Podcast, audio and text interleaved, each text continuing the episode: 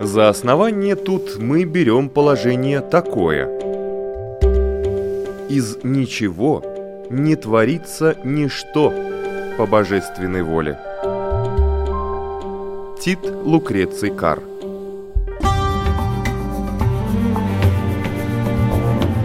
Дерзкие теории Смелые гипотезы Предположения, которые завтра могут стать аксиомами Природа вещей на латвийском радио 4.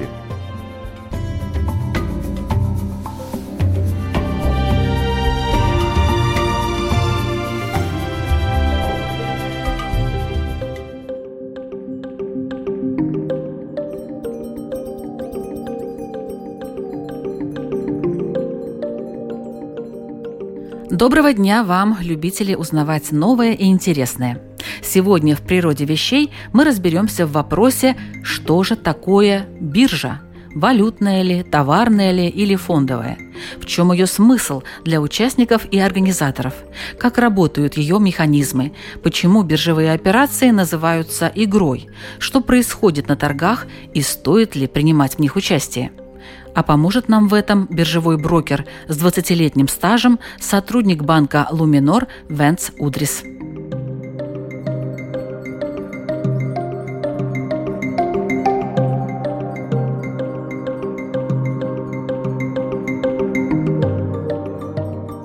Нашем мире происходят разные вещи, включая смену правительства, войны, мирные переговоры, что угодно. И все это время во всем мире работают биржи. Да, классические биржи – это было в прошлом веке, когда были конкретная площадка, конкретный дом, куда приходили купцы. У одного купца было три мешка на продажу зерн, у второго купца нужно было для пекарни купить эти три мешка, и они между собой на этой площадке договаривались. Если они были два, они договорились о цене между собой. А вдруг, если на этой бирже пришел третий человек, который тоже хотел купить эти три мешка зерен, и тут же пошла торговля. Первый человек говорит 100, второй говорит 110. Второй человек подумал, нет, 115, мне эти зерна нужны для пекарни. И в результате такого рода на этой площадке совершались сделки.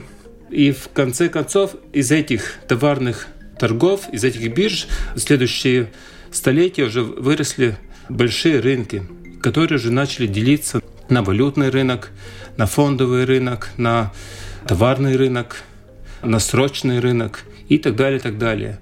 И часть из этих сделок, они до сих пор происходят на биржах, на этих площадках. Там есть посредники, там есть брокера, которые знают суть этих сделок. Они эти сделки помогают совершать покупателям и продавцам каких-нибудь активов. Но уже в 20-21 веке появились уже электронные торги. Не обязательно мне нужно обращаться на биржу, брокеру. Я уже могу со своего рабочего места совершать эти сделки и выставить на продажу, скажем, эти три мешка, и уже... Ну, разве этого не было раньше? Мне кажется, тоже так же можно было. Или только через брокеров раньше было, а сейчас ты сам плывешь в этом море и как хочешь. Э, раньше было через брокеров, но в этом веку этот рынок уже можно использовать разные каналы. Можно использовать брокера, можно использовать электронное, можно использовать фирмы и так далее, так далее. Банки можно использовать. Эти услуги представляют много участников рынка. И результате этот рынок растет, растет, и этот рынок развивается. Есть ли какие-то законы, которые действуют на бирже? Но самый основной закон – это как во всей экономике, предложение и спрос. Тут же, как спрос и предложение, они совпадают, происходит сделка. И тут же, как нет спроса или предложения, они, скажем, или выше, или меньше, тут же цена движется в том направлении. И сделка – это когда продавец и покупатель, они согласны с этой стоимостью товара и этой стоимостью цены. И они совершают сделку. Мне кажется, что это очень сложная вещь, потому что цены на бирже, ну, назовем это биржей, да, да, это электронная или какая-то, в любом случае это покупка и продажа чего-то. Цены меняются буквально каждую минуту, а то бывает и более часто. В реальной жизни эти цены меняются каждую миллисекунду. Вот, видите Потому как? что рынки очень большие, и на рынке уже брокера не успевают выставлять свои лоты на покупку или на продажу, потому что электронная торговля их уже вытесняет, там уже миллисекунды. Подождите, электронная торговля – это когда я сам могу куда-то войти. То есть получается, что вместо брокеров, которые хоть как-то там распределяли какие-то ресурсы, куча народу, огромное количество участвует во всех этих торгах, и кто во что гораст. Да, правильно. И при том торговля уже развивается на таком уровне, что рынок настолько большой, что я уже как частное лицо если мне даже не нужно этих двух мешков, но я думаю, что эта пшеница будет расти в цене, и я уверен в этом, и у меня есть э, средства, тогда я могу купить спекулятивно вот эти два мешка или три мешка по цене, скажем, 100, и надеяться, что цена дойдет до 150, и на этом уровне продать. И виртуально я получаю разницу вот эту между покупочной и продажной ценой. То есть искусственное повышение цены получается? Это не искусственное. Конечно, есть факторы, которые определяют спрос и предложение, которые работают на рынке, но этот искусственный спрос или предложение, тоже они туда включаются, в этот оборот. И если кто-нибудь из трейдеров не будет согласен, тогда он может на 120, скажем, он уже будет продавать, потому что реальные производители пшеницы, они думают, что честная цена 120. То есть все-таки влияние со стороны, если брать биржу, где торгуют непосредственно какими-то товарами, на эту цену может влиять производитель. Конечно, да. На ее влияет производитель и влияет потребитель. И еще много факторов, скажем, погода. Если мы берем сельскохозяйственную продукцию, урожай, какая себестоимость, скажем, даже влияет. Да, сколько вложено в сколько это, да, вложено. чтобы вырастить это да. все но все равно это не сильно прогнозируемо. Или все-таки в бирже есть какие-то возможности прогнозировать результат? Потому что одни хотят играть на понижение, я уже так сейчас скажу, другие на повышение, и в результате производитель смотрит, ага, ну, наверное, вот так, покупатель думает так, другой покупатель думает по-другому, раздрай шатание полное происходит. Как ловится вот эта часть, когда вот реально вот этот тренд, который идет, как его поймать? Но в жизни нужно смотреть на конкретную продукцию. Какие, Но есть возможность какие... прогнозировать вообще прогнозировать, рост, допустим, конечно, или снижение? Конечно, есть целые отделы, целые институты, которые занимаются прогнозами. Но прогнозы сбываются и не сбываются. Если мы э, можем так сравнить или рассказать, что, скажем, это большой океан, котором ты стоишь в одной стороне на берегу, и ты видишь только до горизонта. И у тебя кажется, что ты уже об этом рынке, об этом океане знаешь все. Ты знаешь, что 9 волн есть, и девятая волна – это самая большая. Но на другом конце океана вдруг, не знаю, там айсберг вошел в воду, который вызвал противоположную волну, и у тебя не получается девятая волна, на которую ты, скажем, хотел купить или продать, а у тебя выходит 15 волна, и твой весь алгоритм уже разрушается, и твоя логика тоже не работает.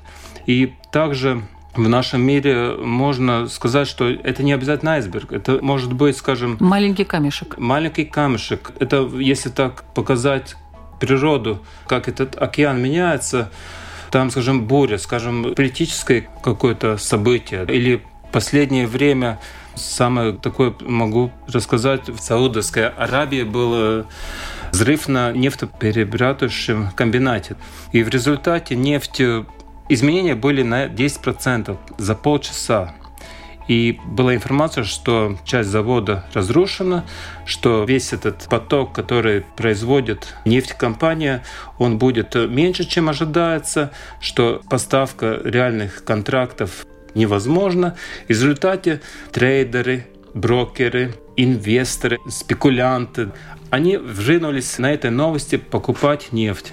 И нефть э, цена выросла, но через два дня после этого Саудовская Аравия сообщила, что разрушения не такие большие, что весь этот поток они поменяют, и изменения контрактов не будет. В результате нефть пошла обратно на 6%. И на сегодняшний день нефть даже ниже, чем она была в тот момент, когда был этот взрыв. Ну что это значит? Это значит, у людей что ли такие слабые нервы?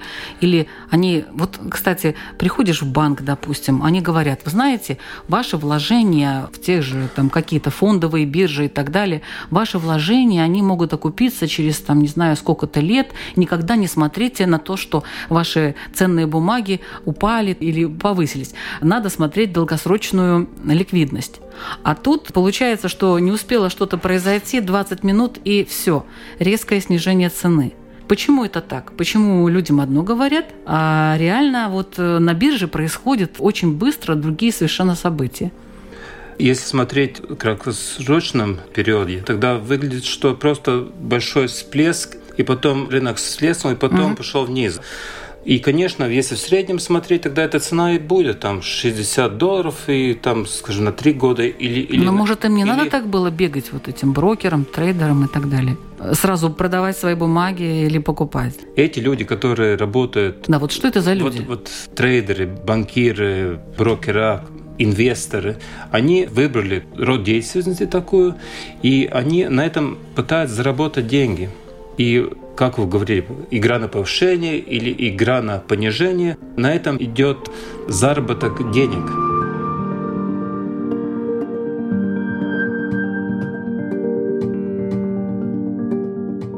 Интересно, что акции наиболее известных и надежных компаний, по которым выплачиваются стабильные дивиденды, называют «голубыми фишками». Это выражение было взято из казино, где самой высокой стоимостью в различных играх обладают фишки именно голубого цвета. Немного о животных. Почему торговцев, играющих на понижение, называют медведями, а тех, кто на повышение – быками – Суть в том, что это связано именно с поведением этих животных. Так, медведи бьют лапой вниз, а быки, наоборот, рогами вверх. И еще. Среди биржевых брокеров ходит байка о том, что сотрудники одного из журналов, публикующих материалы по финансовым инструментам, однажды провели интересный эксперимент. Они захотели выяснить, какой доход покажет инвестиционный портфель, который составила обезьяна – Перед животным положили 30 кубиков с компаниями, которые размещают свои акции на бирже, из них она выбрала 8.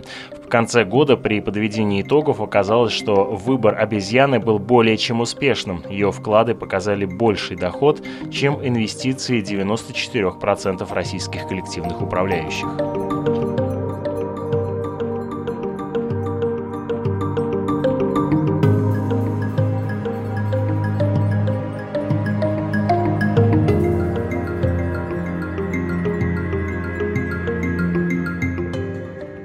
Каждого брокера есть портфель клиентов, и клиент, например, выставил заявку. При таких, при таких событиях, если цена достигает там, такого уровня, покупай или продавай немедленно. И То есть брокер сам не решает ничего? Брокер только исполняет волю, волю своего клиента, mm-hmm. распоряжение своего клиента. И клиент принимает решение но клиент-то неграмотный, таких... наверное. Нет. Клиент грамотный? Если мы говорим про международный рынок, те, которые там работают, это грамотный клиент, это инвесторы, это компании, это банки, это очень богатые люди. Это, скажем, если мы говорим, то бассейн, это в основном из этого бассейна где-то 30% есть люди, которые знают, это профессионалы, и 70% которые пытаются стать профессионалами. И успешно или неуспешно? В основном, если смотреть в долгосрочном, тогда есть люди, которые выигрывают, и люди есть, которые проигрывают. Но нужно понять слушателю, что деньги ниоткуда не возникают дополнительно. Но всем хочется выиграть, вы же понимаете. Тогда на этом бассейне мы вложили 1 миллион денег, инвестировали, и значит из этого миллиона часть выиграет и часть проиграет. Эти деньги просто переходят с одного кармана в другой карман.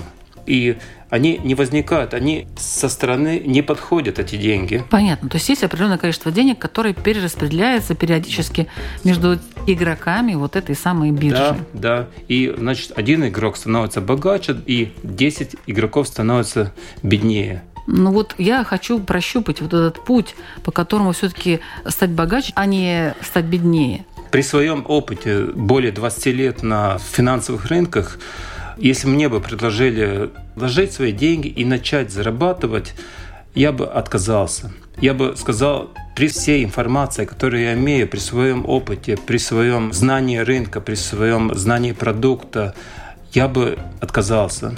Потому что я знаю, насколько он коварный рынок и насколько мало людей получают доход с этого рынка. Если хочешь быть хорошим инвестором, тогда ты должен придерживаться таким законам, которые ты должен всегда к ним следовать. И в результате Что за законы? У каждого должно быть, скажем, свой риск, аппетит, скажем, сумма или процент, на которую ты, скажем, хочешь выиграть, и сумма, которую ты можешь потерять, и не отступать. Потому что в жизни бывает так, что когда ты выигрываешь, ты позитивную прибыль выбираешь быстрее, чем этот уровень ты не всегда достигаешь, у тебя не хватает выдержки, а при минусе человека всегда хочется думать, а может, может, может быть, будет лучше. Пройдет это мимо. Mm-hmm. Может, это дно. Но в таких случаях всегда бывает еще хуже, хуже, и рынок идет минус, минус, минус, минус, и ты становишься все беднее, беднее. И... То есть не выдерживает человек, когда он видит, что его акции повышаются в цене, он мог бы еще подождать и получить больше, но он не получает этого, потому что вот ему кажется, что вот надо вот сейчас вот, да. да? А когда уже падает этот рынок, думаешь, ну нет, ну сейчас же ведь все равно он поднимется, вот поднимется, он поднимется, а он все время падает и падает. И так люди продают уже свои акции по совсем таким очень грустным ценам. Это психология. Да, вот здесь психология, и, к сожалению, суть человека такая, что мы не можем себя перебороть. Есть всякие вспомогательные инструменты, которые должны нам помочь. Ограничения определенные, да, да? чтобы сразу чтобы... продаются акции, если превышает какую-то сумму. Нет, нет, компьютер дает предложение, тебе, mm-hmm. тебе рассчитано так, э, уровни, на которых лучше закрыть позиции или докупить еще, но человеческая суть это иногда приступает. Если, допустим, взять такой сегмент, как э, валюты, какие сейчас валюты котируются на рынках мировых? Но на мировых рынках сейчас основная валюта, которая котируется и которым э, клиенты обращают внимание, это, конечно, валютные пары, которые привязаны к доллару. И основные это евро-доллар, фунт-доллар, евро-фунт, доллар-иена, евро-швейцарский франк, и, конечно, скандинавские валюты, но это просто уже наш географические. Мы хотим и мы думаем, что мы знаем, можем предсказать рынок, который здесь рядом, намного лучше, чем, скажем, рынок, который в Азии находится. Да. Да? А какой рынок действительно можно предсказать лучше? Есть такой? Более прогнозируемый рынок? Как я уже раньше рассказывал, что это большой-большой океан. И это мы, понятно, и, но ну, вдруг и, любой рынок может любой, быть непредсказуемый. Ну, скажем, вчера до 5 часов до экономических данных Америки рынок был нацелен, что доллар пойдет рост. И тут же вышли плохие экономические данные по промышленности штатов, которые были на минимуме последних 10 лет, и рынок тут же упал на 40 пунктов. Это немного, 1,09 и до 1,0940. Но если вы приобрели доллары по 1000 долларов, тогда это маленький убыток, но если приобрели на 100 тысяч или на миллион, или на 10 или 15 миллионов, тогда это же убыток уже мерится 100 тысячами. И в результате это же вопрос возможности, что клиент уже не может такую позицию держать, он должен эту позицию закрыть, но это все непредсказуемо. И это только последние такие события, но эти события, эти сообщения, они идут ежесекундно. Вот э, вы здесь на радио новостях вечерних рассказываете то, что уже утром произошло на мировых рынках, и что, скажем, Трамп или сказал, или он в твите даже написал. И это уже повлияло, и он повлияет на тот момент уже повлияет. Я уже не говорю о таких моментах, как э, эти волны вызывают сами какие-то монетарные или экономические решения, которые принимает та страна, или Штаты, или Европа ну вот, скажем, повышение или понижение процентных ставок. Это оставляет очень большое влияние на валютный рынок. И все, когда есть заседания, перед этим уже аналитики предсказывают, но все равно они там говорят на 90% или на 80%. Рынок на тот момент даже застывает на сообщение, момент этого решения. И рынок начинает, даже есть сообщение, текст большой, и он начинает абзацами, что сказал председатель Штатов, что он думает под этим предложением, что изменилось, если сравнить это предложение с прошлым предложением, когда он об этом в сообщении писал. И на этом миллионы людей сидят, и за каждое слово они принимают решение купить или продать. Но они не думают на этот момент, какой курс будет. Но они думают, как это решение повлияет, скажем, на цену через месяц, через год. Они уже думают вперед. А такое может быть? Конечно, да. Ну, скажем, сегодня процентная ставка 2% по кредитам, и в этом текстовом сообщении идет сообщение, что экономика тормозится, и ожидается, что она еще какое-то время будет э, падать. И это уже в таких экономических, скажем, означает, чтобы государство эту экономику могла бы поддержать, Центральный банк может понизить ставку до 1,7 в ближайшее время. И это обозначает, что, может быть, безработица вырастет, что фабрики могут э, уменьшить свою производительность свои объемы уменьшить, и в результате может баланс торговли измениться и так далее, так далее, так далее. Все это идет по цепочке, и каждый инвестор или группа инвесторов пытается из этого маленького абзаца понять, как это будет относиться к нему, конкретному, скажем, предприятию. Другое предприятие думает, о, ставка будет понижаться, у меня как раз нужно будет взять займи, долг, у банка в следующем полугодии какую-то сумму, у меня этот кредит будет дешевле, это отразится на мою производительность лучше, это хорошо. Другой, который много денег, он куда же я буду вкладывать? Я по 2% здесь, потом мой доход уменьшится, будет только 1,7%. Нужно этот конкретный доллар сегодня продать, потому что я вижу, что впереди он станет дешевле, дешевле. И в результате есть этот рынок, который работает на миллисекундах, есть графики, которые отражают это движение, и обозреватель только смотрит со стороны и думает, о, там есть деньги, там очень интересно, но иногда мы сами не знаем, которые профессионалы в этом деле, откуда эта волна пошла. И я думаю, что это нужно очень-очень так холодной головой принять решение – и если хочешь туда интересует это дело, тогда нужно учиться и заходить в этот рынок маленькими учебными, скажем, шагами. А кто э, реально может повлиять на рынок? Я вот помню какие-то истории с Соросом. Я уже пытался вам привести нюансы, скажем, с угу. Центральный банк. Есть какие-то личности, которые могут повлиять на рынок. Сорос тоже в 1992 году обрушил фунт. Он просто использовал момент, когда государство не было готово защищать свою валюту, и э, в тот момент он с большими деньгами, не просто суммой такой, которая торгуется на рынке ежедневно, он просто атаковал рынок с большой суммой. И если предоставить такую ситуацию, есть, с одной стороны, очень большая сумма, которую Но очень большая это сколько? Пару миллиардов. И этот клиент готов купить или продать все по любой цене.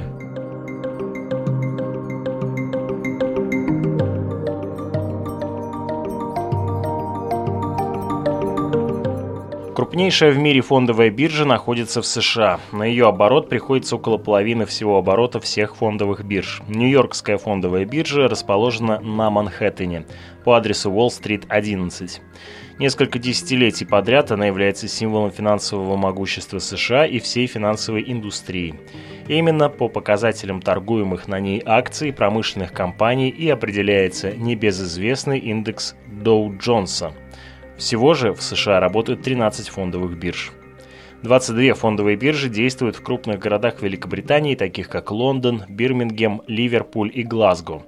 Из них можно выделить лондонскую фондовую биржу, которая является самой интернациональной среди всех бирж Великобритании. В Японии сейчас находятся 9 фондовых бирж, среди которых самой крупной является Токийская фондовая биржа. Это старая биржа, основанная в 1878 году, со своими правилами и традициями. Основная ее специализация – торговля акциями корпораций и финансовых учреждений. На данный момент в России насчитывается около 10 фондовых бирж, но основные торги ведутся только на двух из них –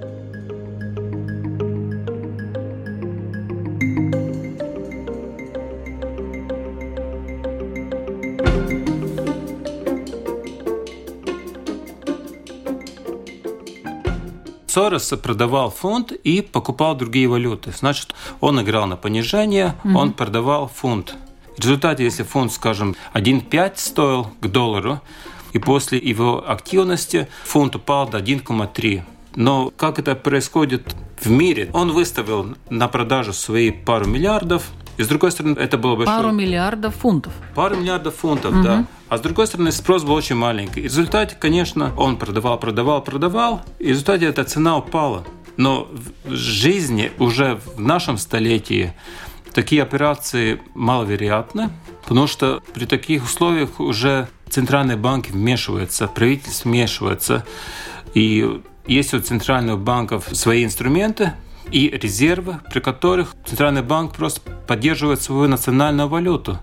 И если нет на рынке спроса на твою валюту, тогда вмешивает Центральный банк, который исходя из своих целей, ее поддерживает. Ее проводит эмиссию. Проводит интервенцию, скажем. Интервенцию. Интервенцию. Эмиссия – это другое. Это ценные бумаги. Да, ценные да, бумаги. Это, да. это не валюта. И в результате Центральный банк вмешивается, и Центральный банк делает свою работу. И в прошлом столетии было, что японская иена тоже она стремительно начала расти в цене, и не только японская центральный банк, а Г7 государства решили совместно произвести интервенцию и поддержать японскую иену. Она стала ведь расти, вы говорите? Э, да, она стала расти, но противоположную операцию. Они начали понижать, сдерживать ее рост японской иены. Но это было, когда Г7 государства, Америка, Франция, Германия, они совместно решили произвести интервенцию. И также в 2008 году, когда был кризис, когда после Lehman Brothers, когда был кризис, тогда тоже центральные банки и государственные институции, они решили приостановить большую волатильность мировых рынков, они производили тоже совместные интервенции. Вы скажете, что такое волатильность? Волатильность это измеряется изменение цены на определенном времени. То есть рынки могут быть быстрыми и медленными, да? Изменение да. цены может быть быстро и медленно, это и есть волатильность. Да. И в результате на этом данном это используется при построении своих стратегий, при покупки или продажи. Это вкладывается в цену, когда нужно определить цену, скажем, на будущее, вперед, чтобы определить, просто берется историческая волатильность и рассчитывается чисто математически.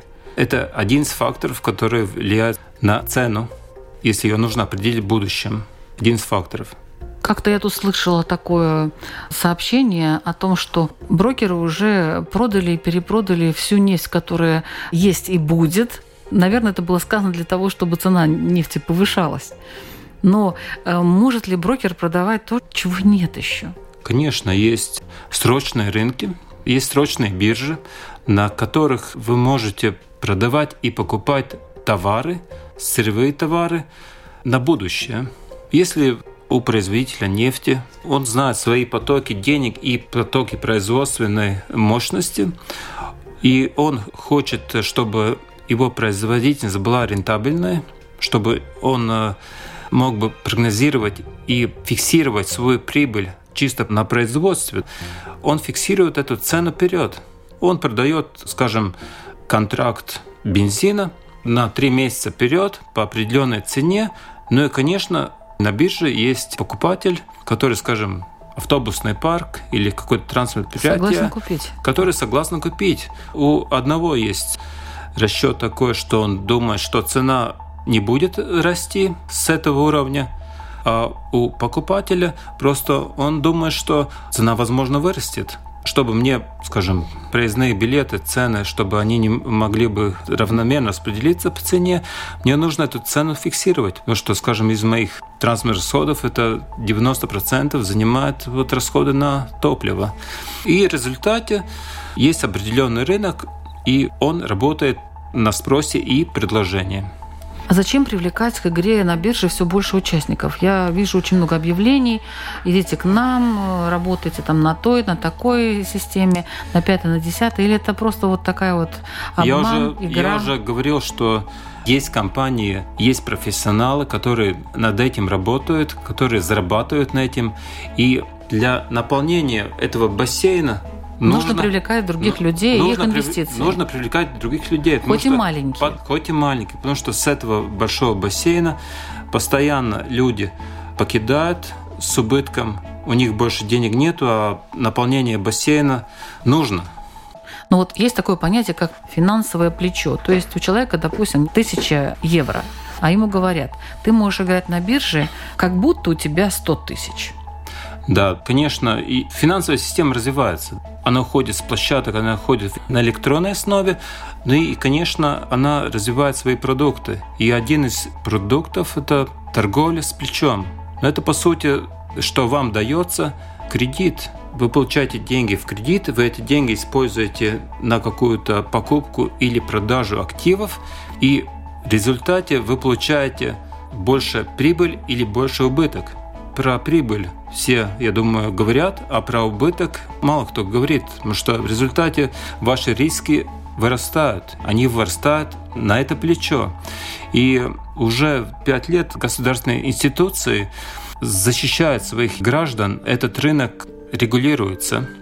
И я думаю, что частному инвестору сперва нужно задать вопрос про риски, задать вопрос про ту компанию, которая предлагает эту услугу, она лицензированная, ей есть лицензия, обязательно нужно посмотреть в интернете про эту компанию, какие отзывы, что они пишут, и только тогда принять решение. И в основном люди жалуются, что они отдали деньги, и потом обратно они ничего не получили или с трудностями получают обратно. Но проиграли? Э, нет. Есть компании, которые ловят клиентов, и самое главное, что они не лицензионные, у них нет лицензии. И сам клиент, сам инвестор может это проверить. Есть Finanšu tirgus uzraudzības комиссии в Латвии. У них есть сайт, на котором эти компании опубликованы, их названия, которым разрешено работать, которым не разрешено работать. Есть э, в Евросоюзе такой регистр, в котором тоже обязательно нужно посмотреть, прежде чем подписывать или вкладывать деньги. Я так для себя решила, что надо подумать, вот ты сам по себе человек удачливый или нет? Потому что тут очень многое зависит от таких вещей, которые мы не можем себе даже представить. Здесь я бы не сказал, что удачливый или неудачливый. Я везучий думаю, или невезучий. Э, нужно, это рассчитать невозможно, вы же сами говорите. Нужно заниматься тем или вкладывать деньги туда, где ты на 100% уверен. А на бирже это практически невозможно. Я думаю, что да. А как вы думаете, какая будет перспектива у бирж?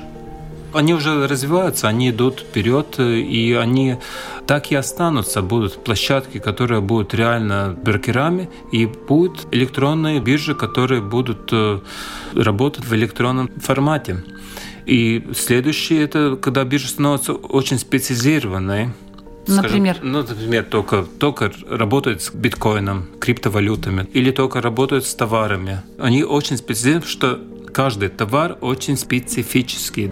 И Или у кажд... сырьем, например. Да, и у каждого товара есть какие-то условия, комиссии, всякого рода нюансы. На бирже клиент уже знает, что он покупает. Он знает, что он покупает, скажем, нефть, нефть будет такого-такого сорта, у нефти будет столько-столько емкости, столько литров, стоимость будет такая, стоимость будет в долларах и так далее, так далее. Доставка будет... То или... есть биржа будет более прогнозируемой Нет, с биржи это стандартизированные условия при которых уже продавец и покупатель, они знают, что они покупают. А в электронном то же самое, но только путь по-другому. Я просто общее назвала, что все это будет иметь свою специализацию и будет более прогнозируемо, потому что если ты берешь один сегмент, то, наверное, там можно каким-то образом все-таки определить, какой будет прогноз. Если, в общем, говорить, что трудно определить, но люди над этим работают, и научные люди, и аналитики, они пытаются разработать всякие вспомогательные программы, всякие вспомогательные графики, чтобы трейдер, чтобы человек мог принять правильное решение. Но все равно будет один к десяти, да? Один выигрывает, десять проигрывает, потому что, как вы говорите, это озеро, оно одно. И там перетекает просто из одного кармана в другой, и все. Все равно будет такое соотношение. Конечно, да. Один к десяти? Я думаю, что да.